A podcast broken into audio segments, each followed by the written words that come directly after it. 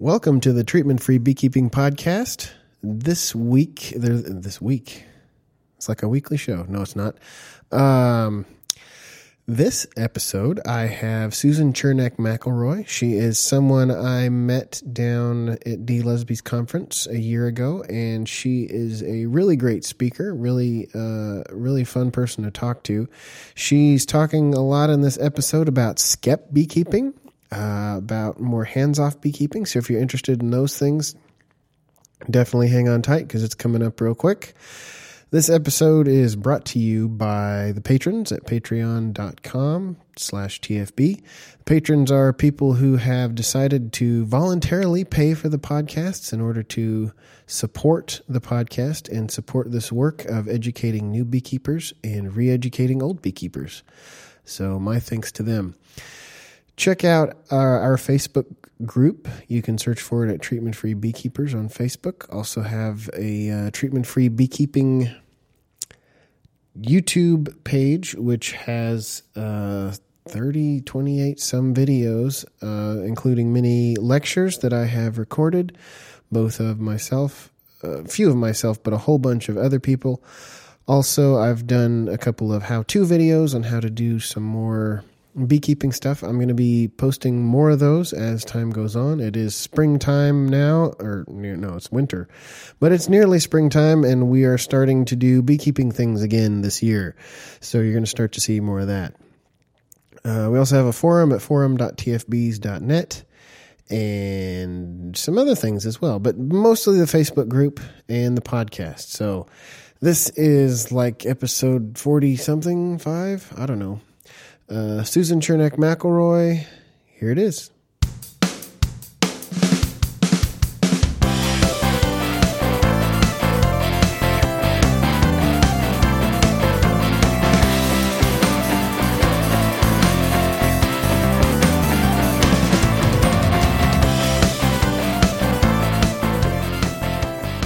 Susan, welcome to the podcast. You have the distinction of being the first guest in quite a while who I've actually met in person. Oh my gosh! Really? Yeah, it's been a, it's been a while. Uh, well, wonderful. We I met. Have... Go ahead. Where did I meet you? We met down at uh, Dee Lusby's conference. Oh yes. Okay. Great. So we were down there last year, and Jacqueline was supposed to be there and couldn't make it, and so you came instead. Was that right? yes, I did. I stood in for her. I remember it being a pretty good talk. Uh, you're also famous on the um, Treatment Free Beekeeping Facebook page for posting things like homemade skeps.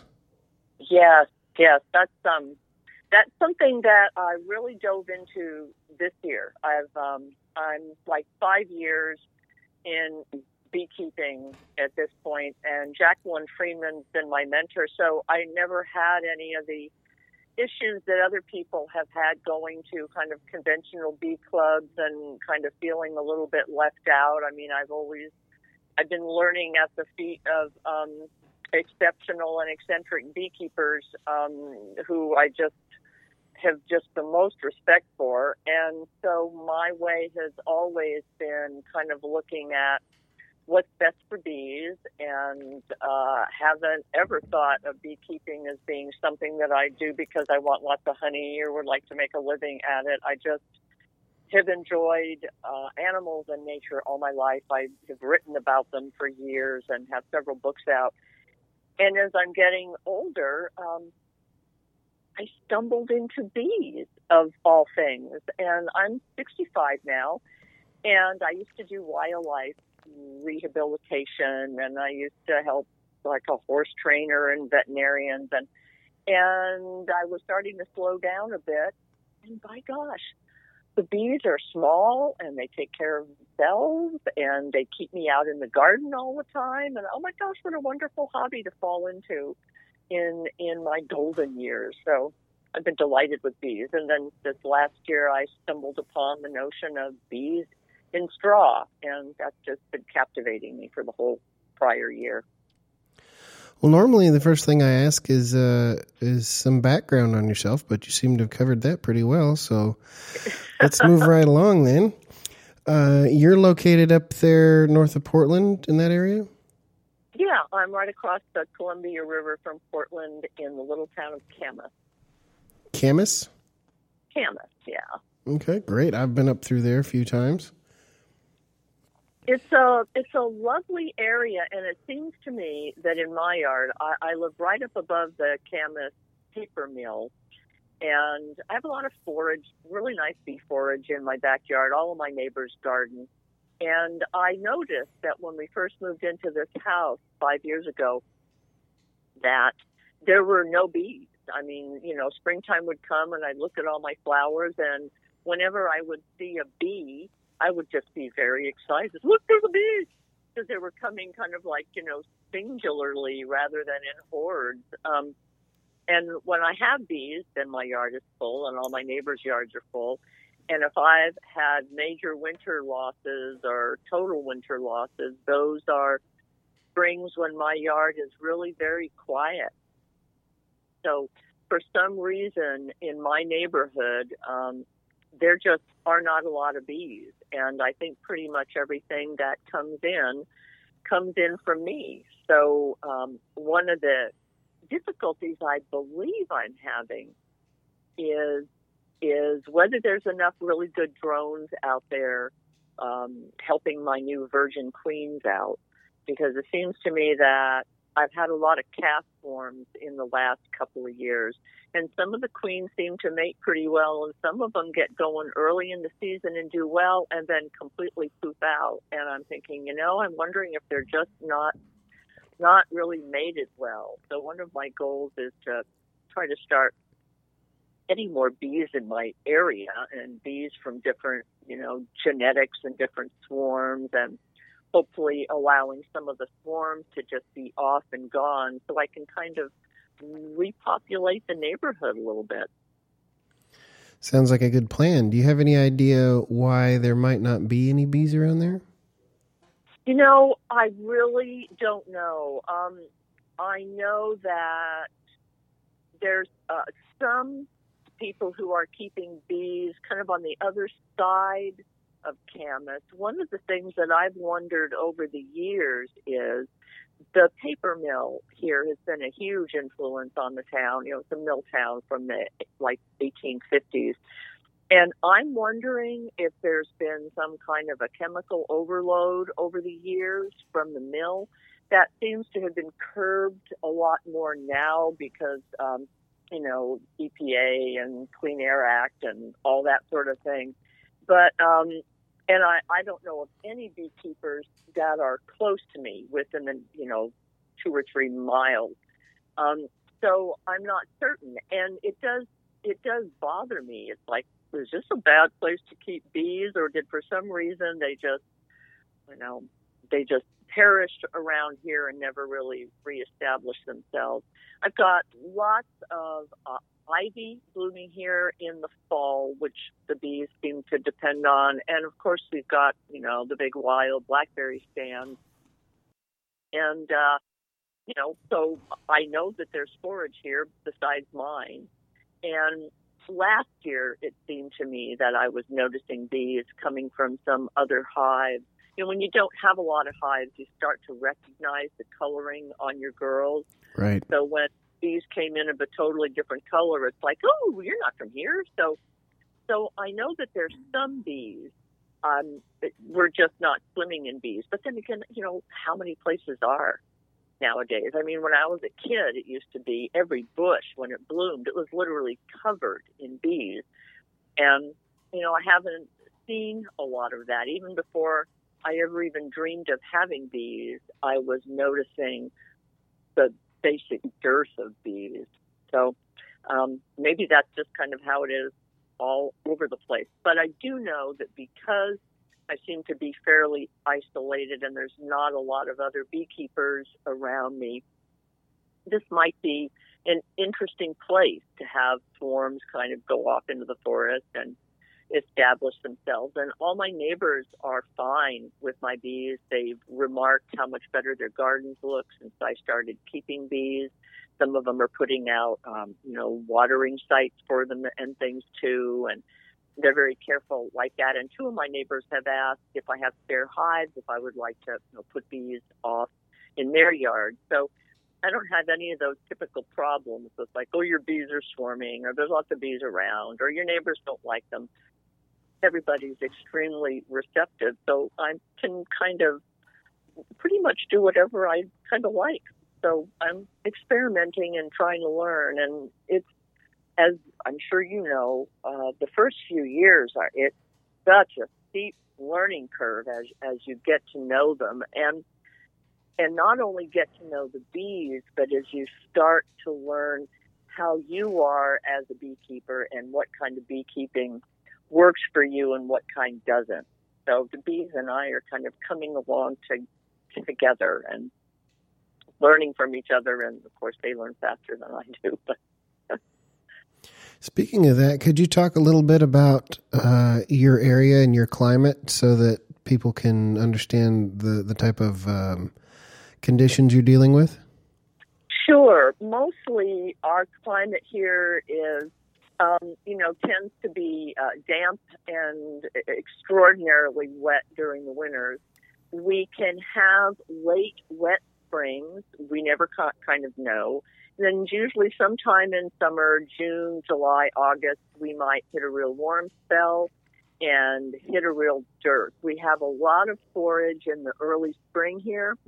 But once the late summer hits, there's just about nothing out there for for bees, and and then of course there's that. Sometimes during the summer months, you'll have uh, areas when times when the bees are kind of stuck away in their hives because we're getting a lot of rain.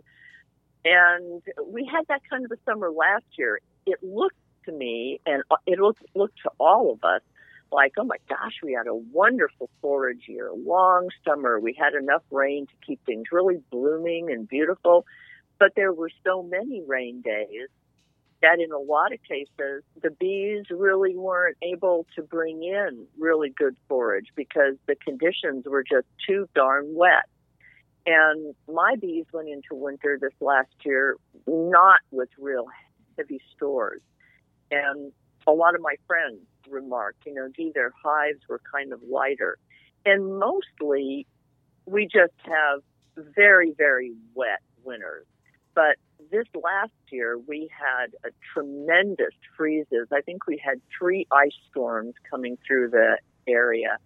And so we would have these wet, wet, wet, and then all of a sudden freezing 20 degrees, below 20 degrees, ice everywhere. And I was watching my bees. There were there were weeks and weeks where they couldn't where they couldn't get out. And I'm hearing that a lot of people believe that they lost their bees just to freeze over this last winter. So our climate's changing just like everybody else's and we don't kind of know from year to year. There's there's no new normal yet and I don't imagine that there will be for a long time. And so mostly what we deal with is the damp. I think our, our climate's really similar to England. I think you're probably right there, except for I don't know if England has a has a, uh, a hot, dry summer at all. Right, right. Maybe occasionally it it gets warm there, but you know, I mean, mostly we've had a summer that we can kind of count on. But like I said, spring is usually our really heavy forage season. I mean, lots of blooming trees, lots of blooming flowers. And then we get the blackberry bloom. And as soon as the blackberry bloom is done, and that's our really big one, then everything just starts to peter out really, really quickly. So in my yard, I'm just trying to grow everything for late summer and fall because there's so much forage that bees can get um, during the earlier parts of the year. I don't have to worry about that. But boy, fall is fall is a tough one. so, how did you get? How what kind of hives did you um, initially start out with, and talk a little bit about um, how you got into beekeeping and some of the challenges that you had. Sure. Um, I started out with Warre hives because I felt that I would probably be a fairly hands-off bee- beekeeper. So I started with three Warre hives and ran into all of the really big problems that you would have within a first year with uh, almost everything that you could imagine. Um, I I bought um, a swarm of bees from a local bee selling person. And it turns out that it came to me as a laying worker hive, but I, I didn't know that. I mean, this was like my first year after all the reading and studying and, you know, going out on swarm calls with people. And then I you know, got my bees home and uh, I knew that what I was seeing didn't look right from what I'd been reading, but I, I really couldn't track it. And then the other, one of the other bees that I brought home uh, was actually supposed to be a swarm. The people said that the bees had landed and just moved under their porch floor in like the day before. Well, it turned out when we tore up the porch floor that the bees had been in there for over a week or two. So that wasn't a swarm, that was a, a cutout. And that was really difficult. I wasn't able to get the queen. I found that out later. Um, there was brood. They did try to raise the queen. So I had one hive that was doing well from a small swarm, one hive with a laying worker, and one hive that was struggling to make a new queen out of a really um, messy cutout. And what I realized in the course of those few months of summer was it was very hard to get in to see the bees. There was, you know, working a Warre hive, trying to take out individual combs and see what you're looking at is really, really, really difficult, especially for a for a newbie person. So while I was going to be content to let them be, they were not going to be okay without intervention, and I wasn't able to do really good intervention in those hives. So year two, one of those hives made it, the other two perished, and I picked up a couple of top bar hives, and I got those set up, and they did fairly well. And my concern with those, as I went to a winter or two with them, uh, all of my hives are under cover. My my mentors have all recommended, especially up here in our damp climate, try to keep your hives under cover. So I have various little what look like miniature carports where I you know have my hives stashed. So even though I kept the top bars out of the weather, um, and I put insulation on top of them during the winters, I always noticed that the bottoms of them were pretty damp and there was a lot of condensation coming down off the windows. And um, I just felt that the bees seemed to do better in vertical space. That they, they, you know, they would kind of get a little bit stuck about moving you know, toward the back back of the hive during the winter and trying to go under the really cold combs and do the movement that they needed to do to get to their food stores. And I just, I don't like this very much. And then somewhere like about a couple of years ago, at the same time, someone, Jacqueline, as a matter of fact, uh, had an extra Sun Hive book by Günther Mancke. And I saw that, a Sun Hive, big egg-shaped woven hive, and I thought, oh my gosh, this is magnificent. And I just started dreaming about that. And uh, Michael Thiele last year ran the first North American uh, sun hive making class down in Northern California. So I planned way ahead for that and saved up my pennies and went down there and was able to bring home a sun hive and get bees into it last year. It was in a late swarm for around here, which means, you know, kind of like mid to late June. And and once I got that home and had the experience of the weaving, then I got really busy looking up stems. And I looked and I looked and I looked. And there was virtually no information about them in this countries, so I had to get on sites that were foreign and look for translations to try to understand what I was reading. And and I decided, you know, I'm not liking the insulation value of any of the wooden hives.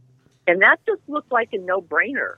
You know, I would read the forums all winter long and people were talking about oh, do I wrap the hive with tarp? Do I put panels around it? Do I stick it in a sleeping bag? Should I put it in the shed? It's so cold, blah, blah. And I thought, wow, you know, everybody's running into this with these little one inch thick hives. And I'm, I'm not feeling that the bees are cozy and toasty in there. And then Michael and I were talking, and he said in his wonderful German accent, you know, Susan, bees in trees don't even have to cluster much. It's a rare case when they'll cluster. The, the thermal regulation in those hives is so good that the bees are just kind of lazy and hanging out all winter. And in a well insulated natural hive, they will consume four to seven times less honey stores in the winter. And that just like, I was like gobsmacked, like, oh my gosh. So this whole thing about clustering, that's what bees do in winter. It's like, no, that's what bees do in the hives that we give them during winter. And, you know, the, the energy to keep the heater bees going is just enormous. And, and I was reading that these woven hives had tremendous insulation capacity. So that started me dreaming of um, maybe I should look into these. And and so I did. I spent all last year trying to figure out what grasses I could possibly use. I managed to find some. And I started weaving over the winter. And I've now run out of grass, but I had enough to make three, three skeps. So this spring, I'll be moving three swarms into those three. And then I've got the sun hive. And my hope, depending on how that goes, is that I'd like to kind of convert, you know, most of my, I, I run about six hives. That's what works in my yard. And I'd like to have most of them in those woven hives.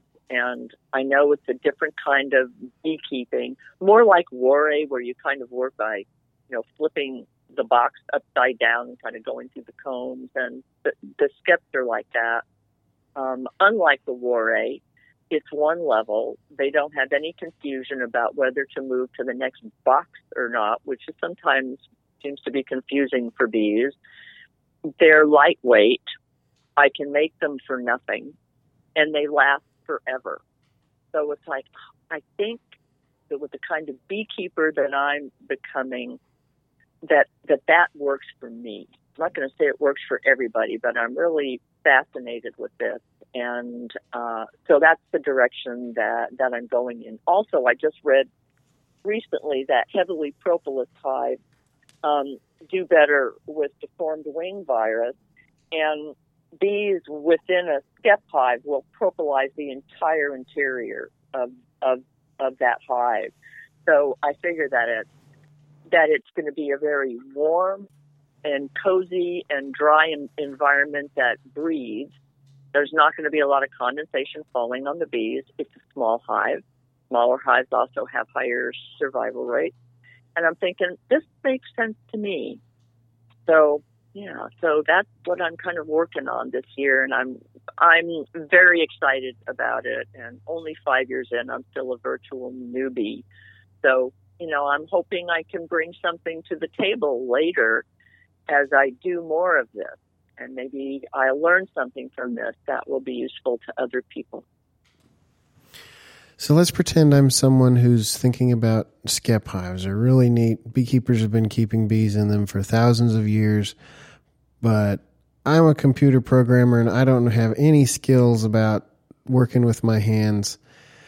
What would you tell me? Well, I would tell you to find someone who does and have them weave one for you. I I can also say that I, you know, I'm not a woodworker, so I certainly couldn't make my own top bar hive or something. And coil basket weaving probably about the easiest kind of basket weaving that there is. So it's something that that I taught myself and was really not that that difficult to do. So it's it's definitely a possibility, and uh, I have a lot of friends now that are looking at making these and are interested possibly in selling them. So there, you know, maybe down the line there will actually be some on the market. But um, you know, like I said, there once you get the grass, they cost nothing, and uh, and they last long. And if I were not going to go with the woven hive, I think that I would fill my whole backyard up with like hollow logs because that's like the first best insulated, healthy place for bees to be. Well, I can't really lift logs. Um, so this works for me. And the learning curve on those, on the step, on the weaving, is really not the least bit steep. You can weave one of these hives, oh, in about like three days if you put a significant amount of hours into it. I usually try to weave like a couple hours a day, several times a week. So it takes me like a month or more to finish a hive, but you know, not any problem during the winter. You can just work a little bit at, at a time. And there's classes. Um, I'll be teaching classes. There's a fellow down in Marin County, California, who's a who's a master weaver, and he has skep hive weaving classes. So it's actually a really doable thing. What kind of materials are they made out of? You said grass. Uh, there's uh, here locally. There's somebody who sells bales of straw out of their front yard for five dollars each. Would that be something that could be used? Um, is the straw long or is it chopped? Like is it like a straw bale? It's a bale. It seems like it's long. I mean, you know how bales are. It's they're the edges are chopped, but the middles are are usually longer. Generally speaking, um, back in the day, these were you know made by farmers, and they used pretty much whatever they had. So what you want is kind of something over three feet tall so, so my experience with them has been um, I've tried it with just plain old grass grass hay in the field, and that works great. You know, you just cut off the grass hay and dry it. Like I, I dry it just standing up in tubs, and that works well. There's also all up and down the coast. There's something called canary reed grass that grows along any kind of a you know watershed and riparian areas, and it gets nice and tall. And you can cut that and use it. Um, of course, anything like rye or wheat or oat. The problem is, is that the grasses can't go through a, a combine. So if you find a farmer who's growing this stuff, you would need to ask can I cut it before you mow it all down? And the amount that you need, uh, about for one good, you know, fat soiled skep, is if you join join your hands and make a circle with with your arms, about that much grass works.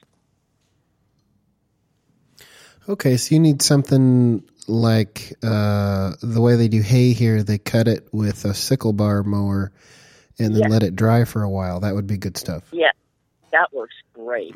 That works great. I don't have anybody up here that does that, but one of the grasses that I found, and you know, for me, I mean, one of the reasons that I'm like treatment free and hands off, sometimes I think is just because because I'm just lazy. I don't want to have to know all the stuff about you know, when to treat and how to treat and does it work? And then on this month you do this and blah, blah, blah. It's like, oh, you know, my poor feeble brain, I'm getting older. I can't really think of that. But, um, so I picked up a kind of an ornamental grass. I, I just saw it in a park here and called up the park managers and said, what is that stuff? And he let me cut all of it. It was fall. He said, just go out and cut all you want which I did. And it's a grass that looks like a small version of like a pampas grass. And it's called Karl Foerster featherreed grass. and evidently it's extremely popular in city parks and things, and it's easy to grow, and it's a perennial grass. So, you know, the grass clumps grow like the pampas grass, and then you get these long, tall, um, what are, I guess, the, the blooming stems, and they're all sterile, so the seeds don't reseed and go anywhere. And you cut those long stems, and they're about four and a half feet, maybe five feet long. And they work great. So I went and ordered uh, from like High Country Garden 10 little five inch pots. And I planted them all up and down my uh, sidewalk median strip. And so I'll be able to have my own grass that just grows here. So I won't have to go out and, and go collecting for it. And I've got several friends who have like pasture grass, you know, organic grass hay and all of that works fine. So there's really plenty of it around. You just have to think that you have to think ahead. Like, okay, how many hives do I think I want to make? This is about what it's going to take for each one, and you've got to start getting getting your grasses during the summer. And then mostly farmers used to weave during the winter months.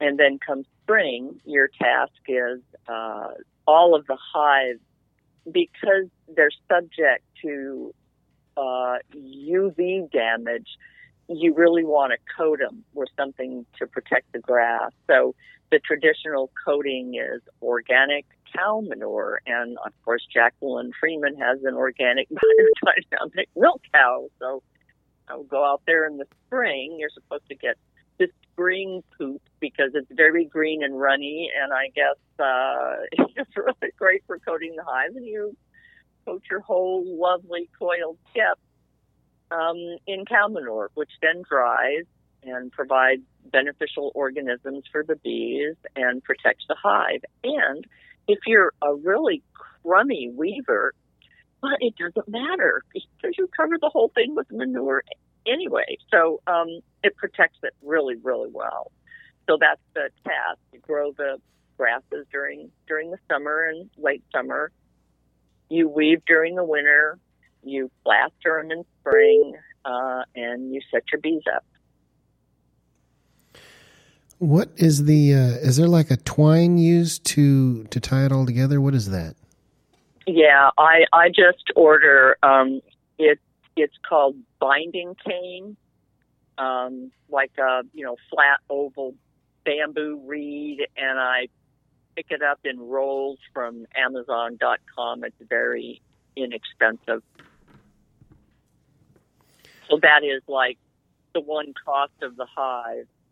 Um, if you don't want to do it by splitting your own reeds, then I'm just not up for that. Gathering the grass is fine, but you can also use ivy vines, blackberry vines that you strip the um, strip the thorns off of, and then you split those brambles uh, wind them up in a coil, and then when you want to weave, you can moisten them. So you can actually have the whole thing completely organically made from stuff that that you gather. But like I said, I'm I'm a lazy beekeeper, so so I order my bamboo cane.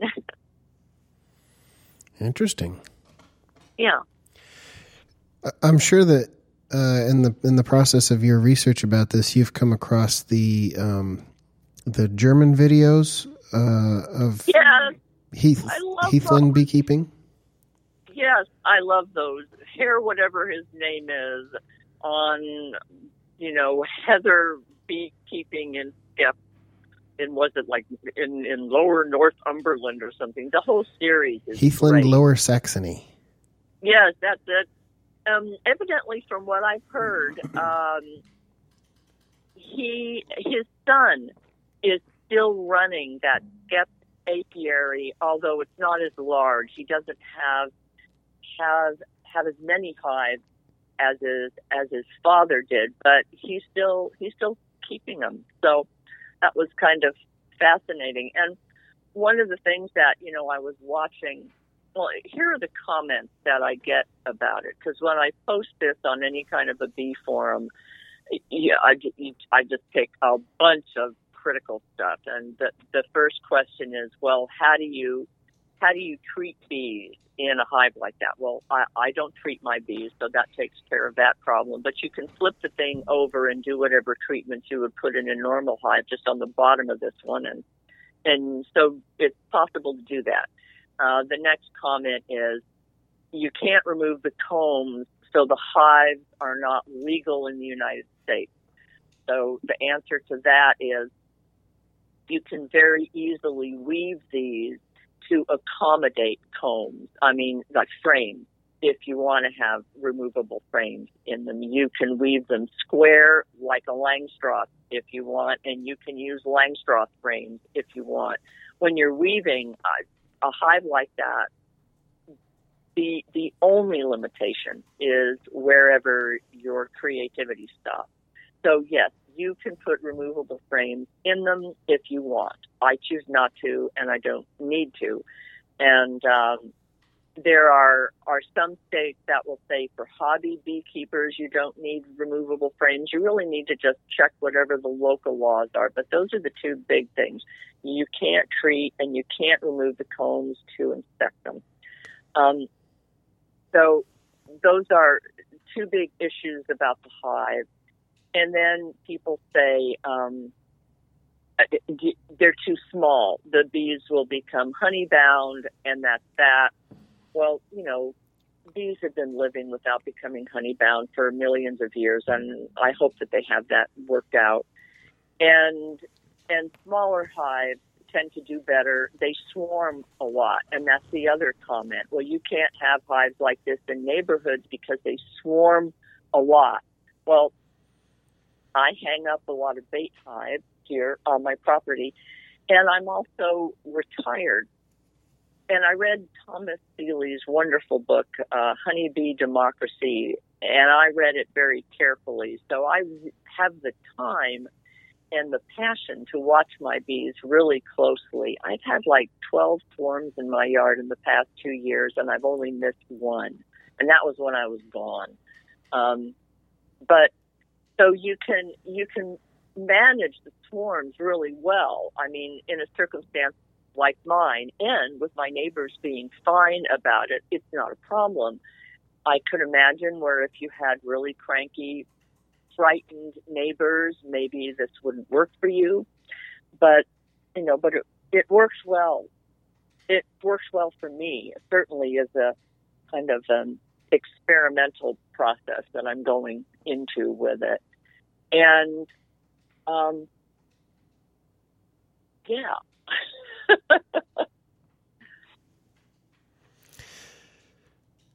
I was going to ask you a question. Oh, um, you didn't ask me any question you like, Solomon. Good.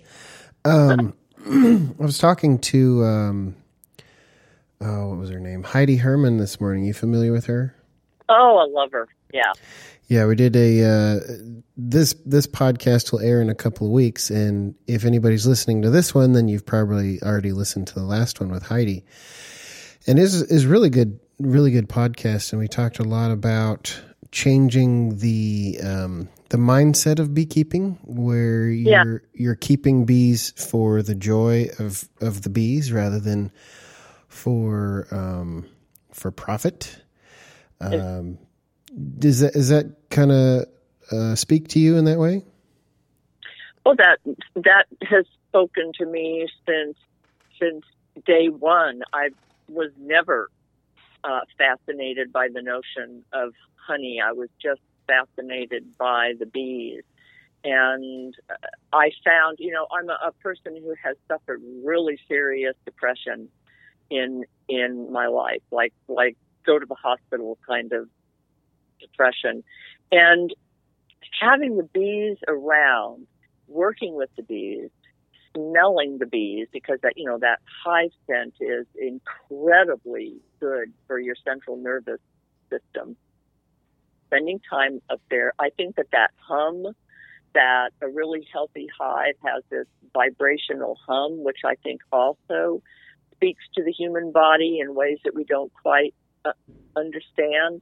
Um, being outside with them, focusing on them. So you're really putting your awareness and your concentration. It's a very meditative task, and it's been wonderful for dealing with depression um, and you know any of those kinds of things. So I I don't care if I never get honey from my bees. It's just having them, listening to them, watching them is an absolute joy. And basically, all the people that come to our beginning bee classes say the same thing.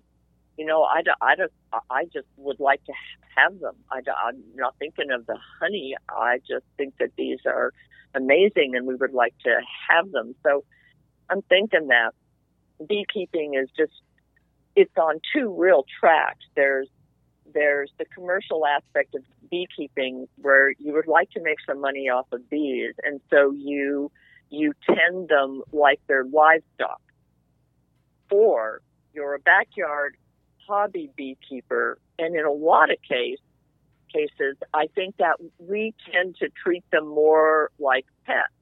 And people like me our pets are part of the fam- family. So we have a small number of hives so you get to know the personality of each hive and you become deeply attached to it. And it's, it's nothing like managing livestock. So there's these two entirely just parallel tracks with, with, with bees and, um, the hobby aspect and the backyard beekeeping aspect.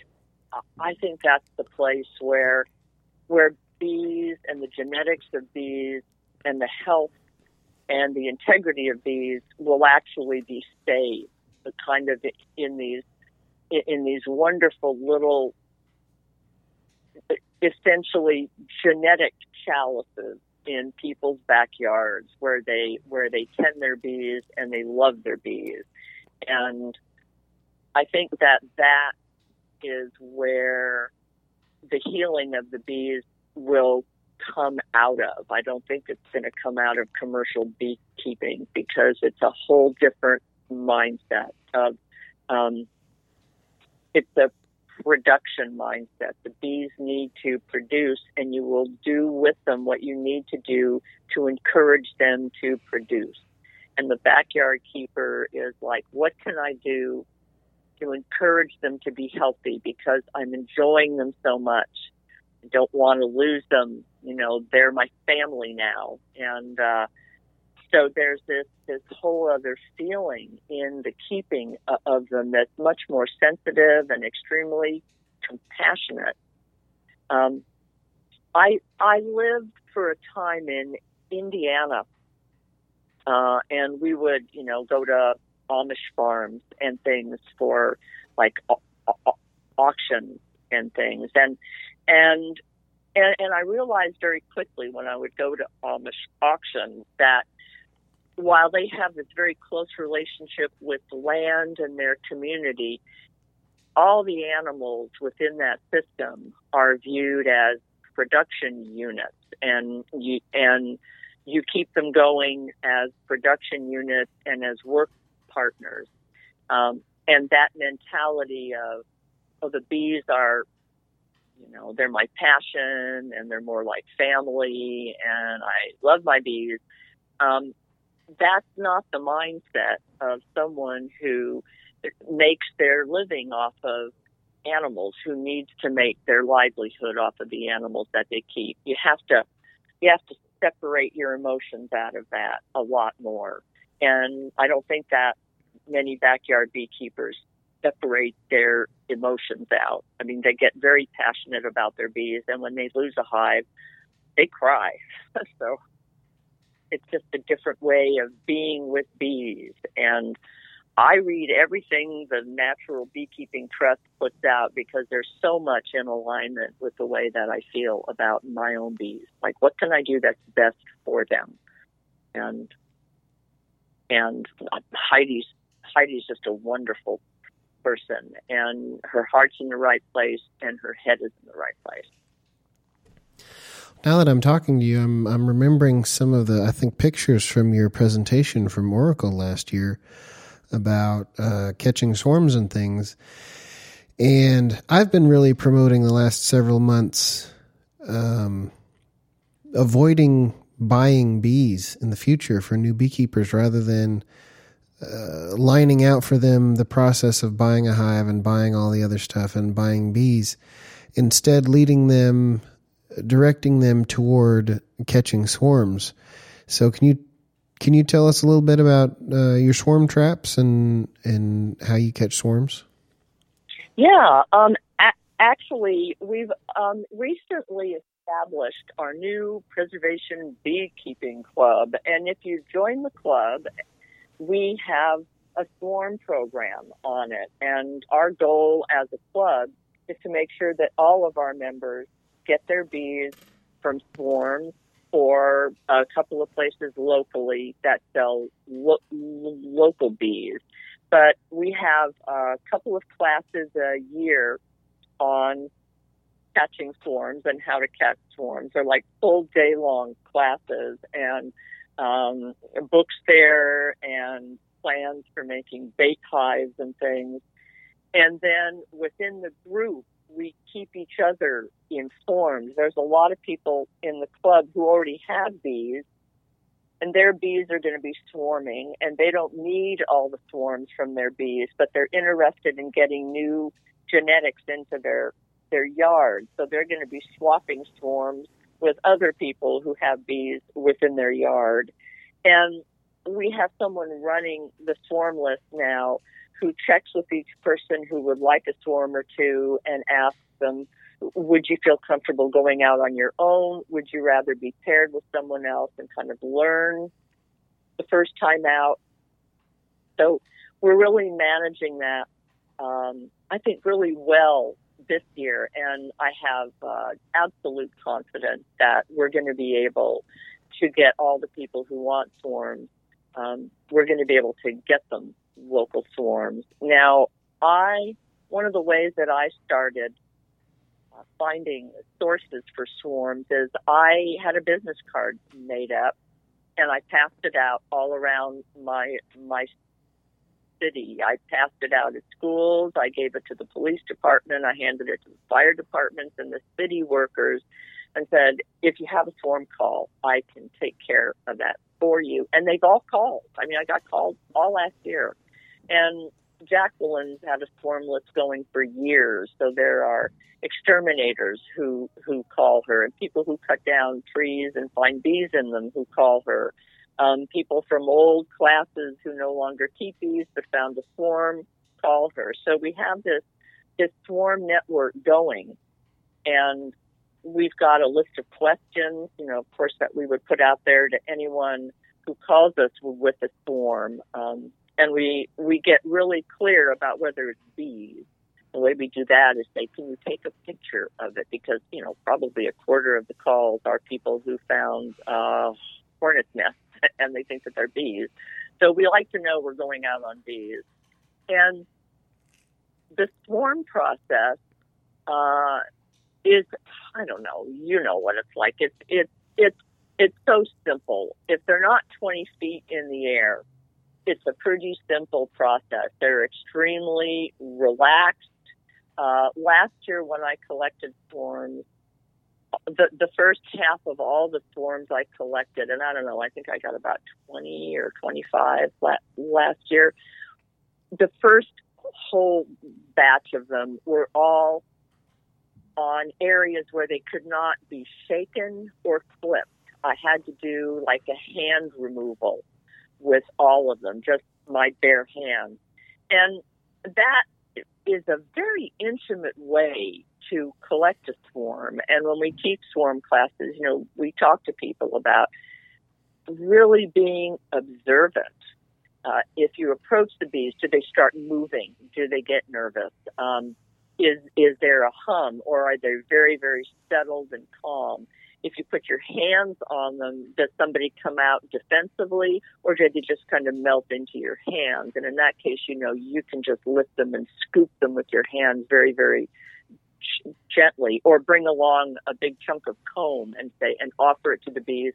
They'll walk onto the comb, shake that in the box, walk onto the comb, shake it in the box, and you can proceed like that. So that process, once people have seen it once, they relax with it pretty easily. They go, I can do this. I can do this. And then they start to get really excited about that whole process. And we tell all of our club members and in all of the classes that we teach, never, never buy packaged bees because you're bringing in bees that, for one, are not remotely related to each other. Most of them are not remotely familiar with your geographical area. The queens have been artificially inseminated, so they're not strong queens.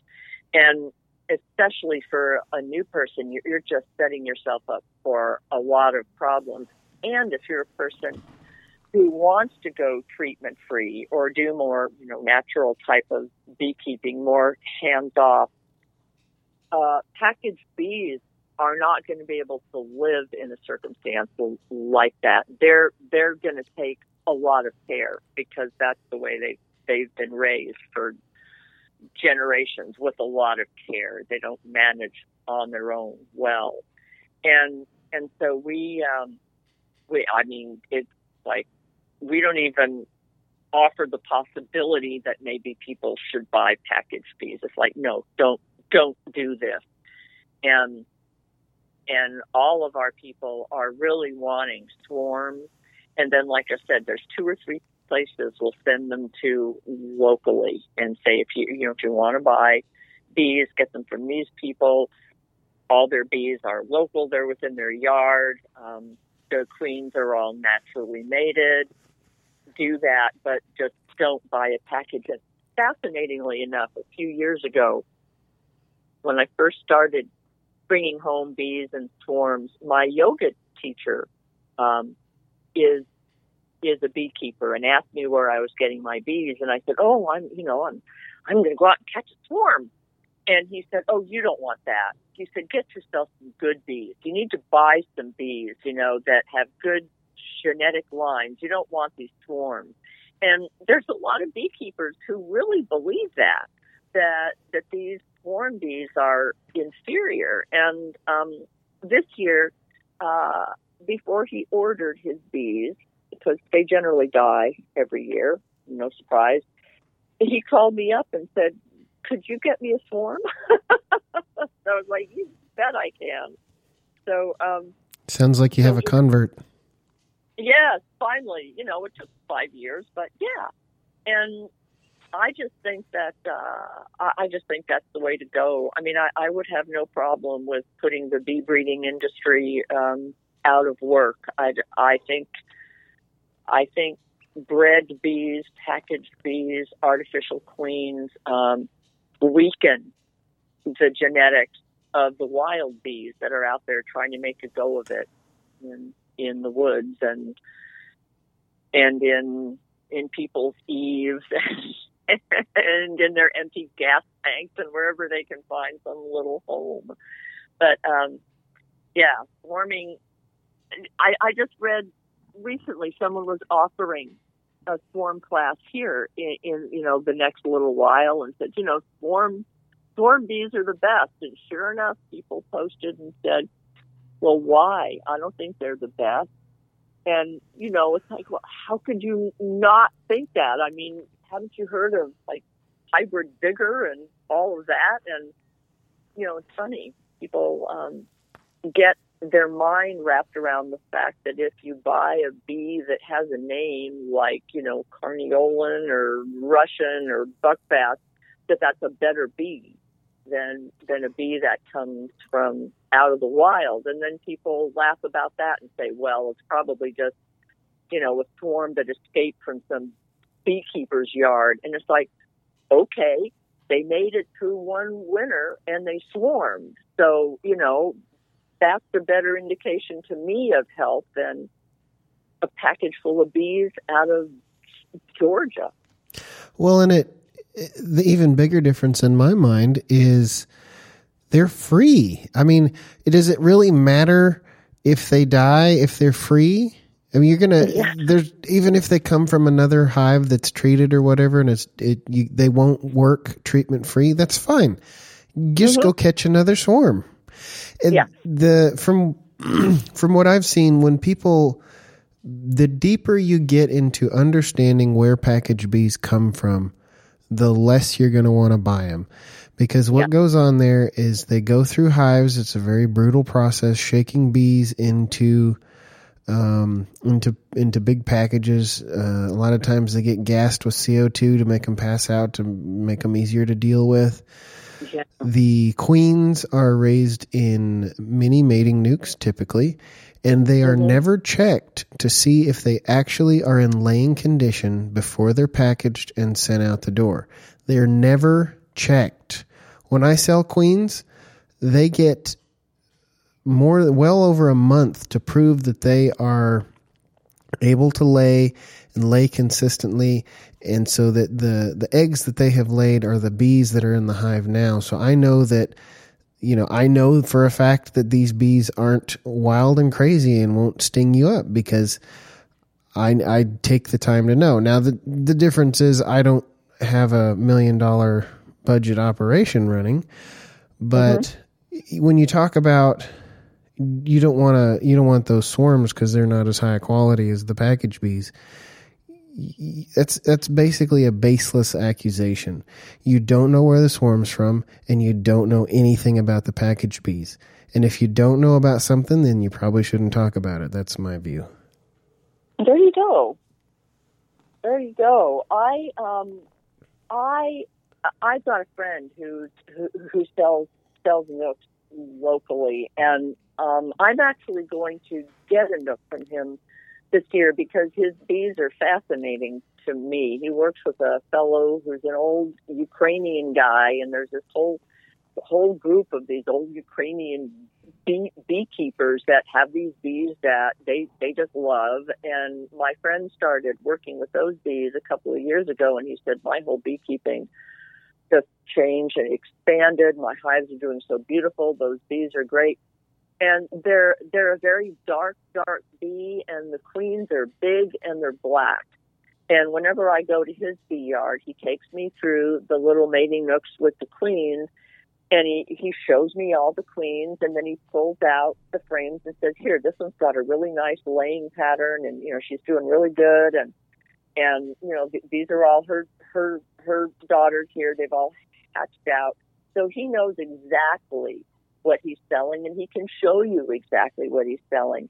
And one of the other things that really concerns me about package bees, and I'm actually just thinking this through as I'm speaking to you, is I am aware that um, that sister bees within their hive um, uh, know their their immediately related sisters. They have these clans. So uh, you know all the different drones that that queen has mated with. Well, when she has all of her daughters, those daughters recognize the bees that are directly related to them through through the drones. And when you get a queen that's in a package, she has no relationship with any of the bees there at all.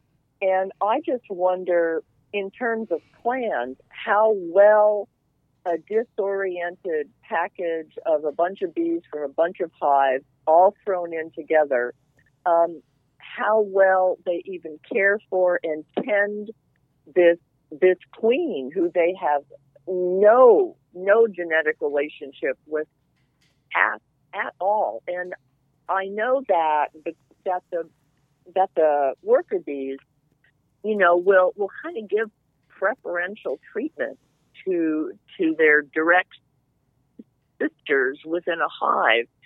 And I'm wondering how it is for those bees caring for a queen that they have no relationship with whatsoever, if that influences them in any way. But um, but I, you know, bees are so complex, and their behavior is so nuanced that it's we tend to not even speak about a lot of the influences and preferences that are going on in the hive because we can't even conceive of them. We don't understand this notion of hive mind or super organism. And for a species like us, who prides ourselves on independence, I, just don't even think we understand how that deep relationship within a hive makes a difference to that hive. And my friend who has these nooks with the queens, he, he sold me a queen once because I had one failed in one of my top bar hives. And he said, some hives just really won't take a new queen. I mean, you can try two, three, four queens and they're just not happy with it. Some hives will and some hives just won't. And, you know, he even notices the difference about, okay, we're accepting a foreign queen because there's nothing else that we can do. But I don't know how that how that affects bee health overall and if that gives them any leg up on survival when they're when they're not related, when they're sick and they're stressed, and um, and they're all thrown in together, and they're not even in swarm mode. They're they're not even wanting to go out and set up new housekeeping. They just flat have to, and they're setting it up with a bunch of strangers. It just looks like a recipe for disaster to me. And the fact that it works at all is no testament to our ability to breed bees. The testament to how uh, how rugged and how adaptable bees are up to a certain point. And I think we've passed that point now. Well, I would say the the proof is in the outcome. If you look at um, 25 years of breeding, uh, artificial breeding and controlled drones and artificial insemination and everything that has happened since the Varroa mite showed up, we still have bees that need treatments. That's a fact. Yeah. If you look at um, the failure rate of new beekeepers with package bees, it is enormous. Would you buy a new car if there was like a 70 to 80% chance that it would explode within six months? no. Right. You would not put up with you would not put up with a product that was that even even if you could flip a coin and find out if it was gonna if it was gonna blow up on you or not, you would not buy a product that had a ten percent chance of failure. Yeah. Much less seventy or eighty or ninety or whatever the the failure rate for new packages is. It's it's enormous, and I don't understand why people. Uh, it's just frustrating to me. It it it is frustrating, and it's and it's expensive. And that's another thing that we, you know, tell the people in our club and who we do the classes with. It's like, yes, you can spend $420 for a hive. Yes, you can spend $140 for each package of bees that you buy. Then you lose them. Then you have to replace them the next year. And I remember talking to um, a permaculture fellow who, you know, I used to um, volunteer on his farm, and he got into bees, and I was, I, I was just spellbound by it, and I said, you know, what does this take? I mean, what is what is the setup run? And he said, oh, each hive with bees in it will run you about five hundred dollars. And the minute he said that, it was well, okay, well, beekeeping is not on my horizon. So so yeah, it's like my gosh. I mean, how can you afford this kind of investment? And then people feel when they put that much money in into them, and we say, you know, don't don't feed them sugar and don't you know do the miticide treatment. It's like when you've got that much money invested, you will do anything to keep those bees alive whether they're sickly bees and they really shouldn't be kept alive because their genetics are terrible, but you will do anything to keep them alive because, you know, you put a big hole in your wallet bringing them home. You're absolutely right. And in my view, that is the biggest thing that is standing in the way of beekeeping today is, mm. is buying bees. I think that you're right. The genetic bottleneck is scary.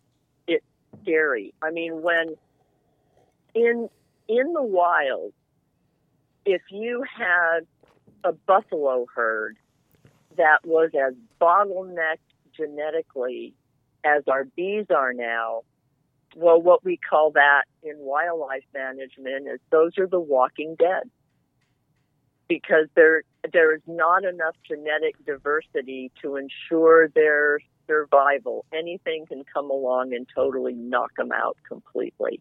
So they're the walking dead. And there's certain endangered species that, you know, we've got propped up at zoos or there's a few of them left. They're the walking dead because the genetic diversity has been destroyed. Yes, they look like they're alive, but in terms of survival, no, it's actually not there. And I think that what we have created, and you know, don't you even think that maybe that like zombie thing is on pe- people's minds these days because there's so many species now that are the walking dead. And I think that packaged bees are are the walking dead and they're they're a danger to the wild bees that are still out there. I mean, people tell me, you know, with the way that I manage bees, oh, you're making mite bombs for my bees as well, mite bombs are one thing, but you're genetically destroying my, my bees because of your lousy drones, you know, that are coming over here and, and watering down my lovely queens. So, um, yeah, that, that whole, that whole thing where there aren't enough genetics to even prop the bees up and to, and to keep them going. And man, they, they live in such a stress environment and they're so genetically inferior to start with, how do they fight off anything? How do they fight off anything? Preaching to the choir. I've got, uh, I'm right now in the process of uh, soliciting locations for swarm traps this year. Uh-huh. And I am putting up swarm traps across two counties. Um, as far away as would take an hour to drive to get to. So I'm going to be collecting far and wide. I'm going to get the, the best that this area has to offer. Great.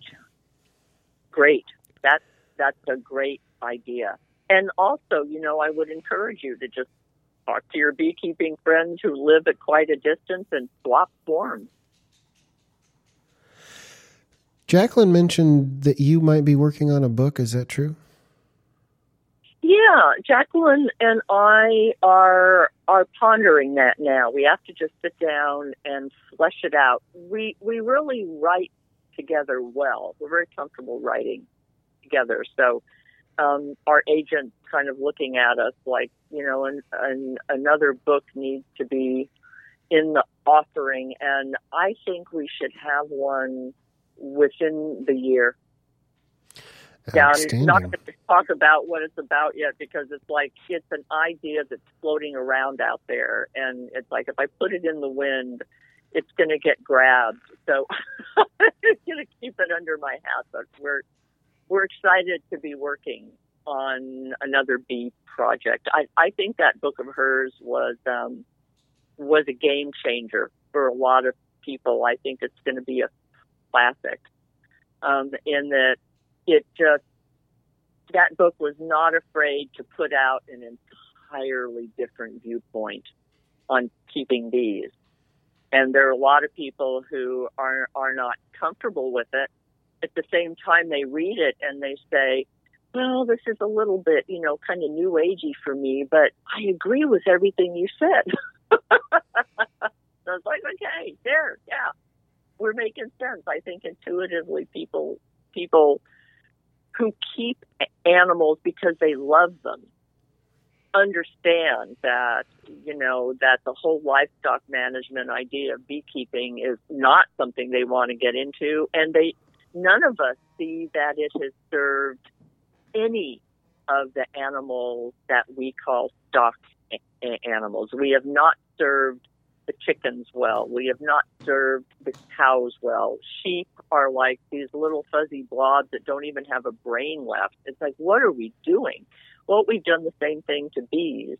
And, you know, I, I would easily put forward that with this life extension baloney that we're doing, we're doing the same thing to people. We can keep anybody alive now. And sometimes that's, you know, when you're not being whittled down by some predator or if your life is such that natural selection is no longer working upon you, that's a bad thing. Yes, it that's is. a bad thing. Essentially, you've, I mean, I'm not like a religious person. I'm like that spiritual, but not religious. And I would say that once you cut natural selection out of the process, you've essentially tied God's hands behind her back. I mean, that's, that's, that's how we're kept healthy and vital is natural selection. And we've moved ourselves out of that as a species. And all the animals that we've domesticated, we've we've done the we've done the same thing too. And uh, you know, killing it's killing everything, not just the bees. Well, the only thing I would add to that is we tried to do it to the bees, and in protest, they started dying wholesale. Yes, yes, they will not be kept, and they'll keep sneaking away and living off in the woods as best they can. But it's like you try to keep us like this, and we'll just die. Absolutely. You're right. Do you have any um, any events or things you'd like to promote?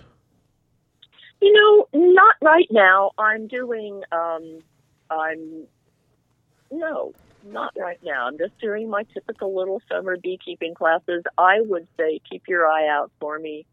You know, come autumn because that's when I'm going to start teaching the the skep weaving classes, and I will have had another summer of bees within those hives. So I'll have a lot more information on how to manage them and work with them, and how that whole process is going with the swarming and things. And um, I feel like I'm just at the beginning of an entirely new B road. So I'm excited and I'm kind of, you know, working under the radar because because I'm still becoming. I don't have a whole lot to say yet because I'm still becoming. What are those um, skep classes look going to look like? Because I might be interested in coming up and, and seeing that. I am thinking that they will be, uh, we'll do it over a full weekend. We'll weave both days and um, we'll have the grasses here and the tools and the frames and everything available to start working on them. And probably most people will leave with their hive half to three quarters done. But they will know how to finish them up when they go home, and they'll go home with the tools.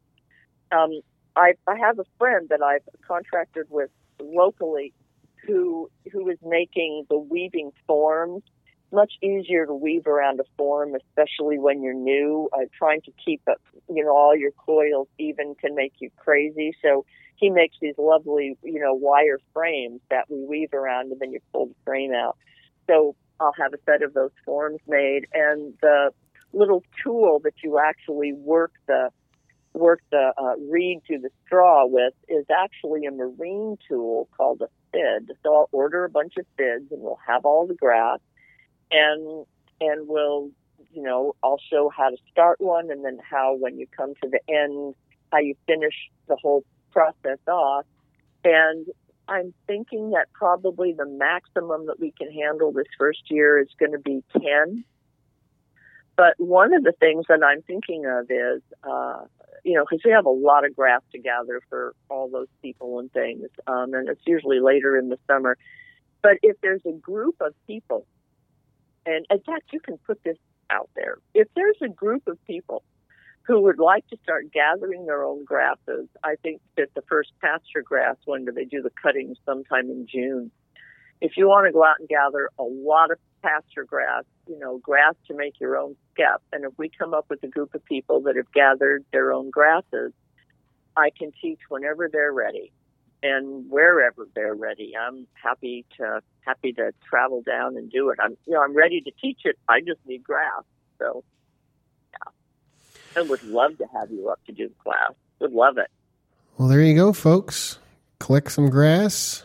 Uh, we have we have a lot of really nice uh, wild oats that grow around here. They usually grow like four or five feet tall. Oh, oats are perfect, and they also are one of the crops that actually comes in a little bit earlier in the year. Oat hay is awesome. So yeah. Yeah, that sounds good. I'm.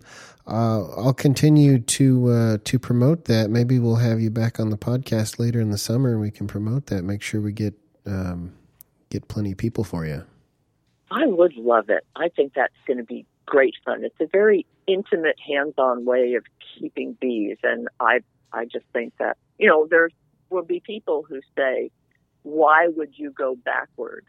And it's like, no, no, no, no, no, no. This is not going backward. This is taking the best of what was before and then stepping forward and bringing it in to to the world today. And um, so, you know, I I would love to see more of these. I don't think there's any skep beekeepers in the United States, so I would be more than happy to see little clusters of people who even just have one or two of these hives.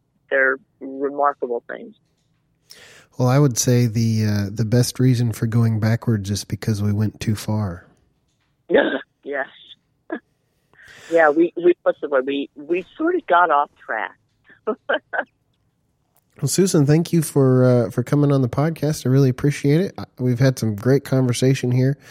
There's going to be some great information for uh, for people who are looking to keep bees in uh, a more hands off way and maybe build their own skeps.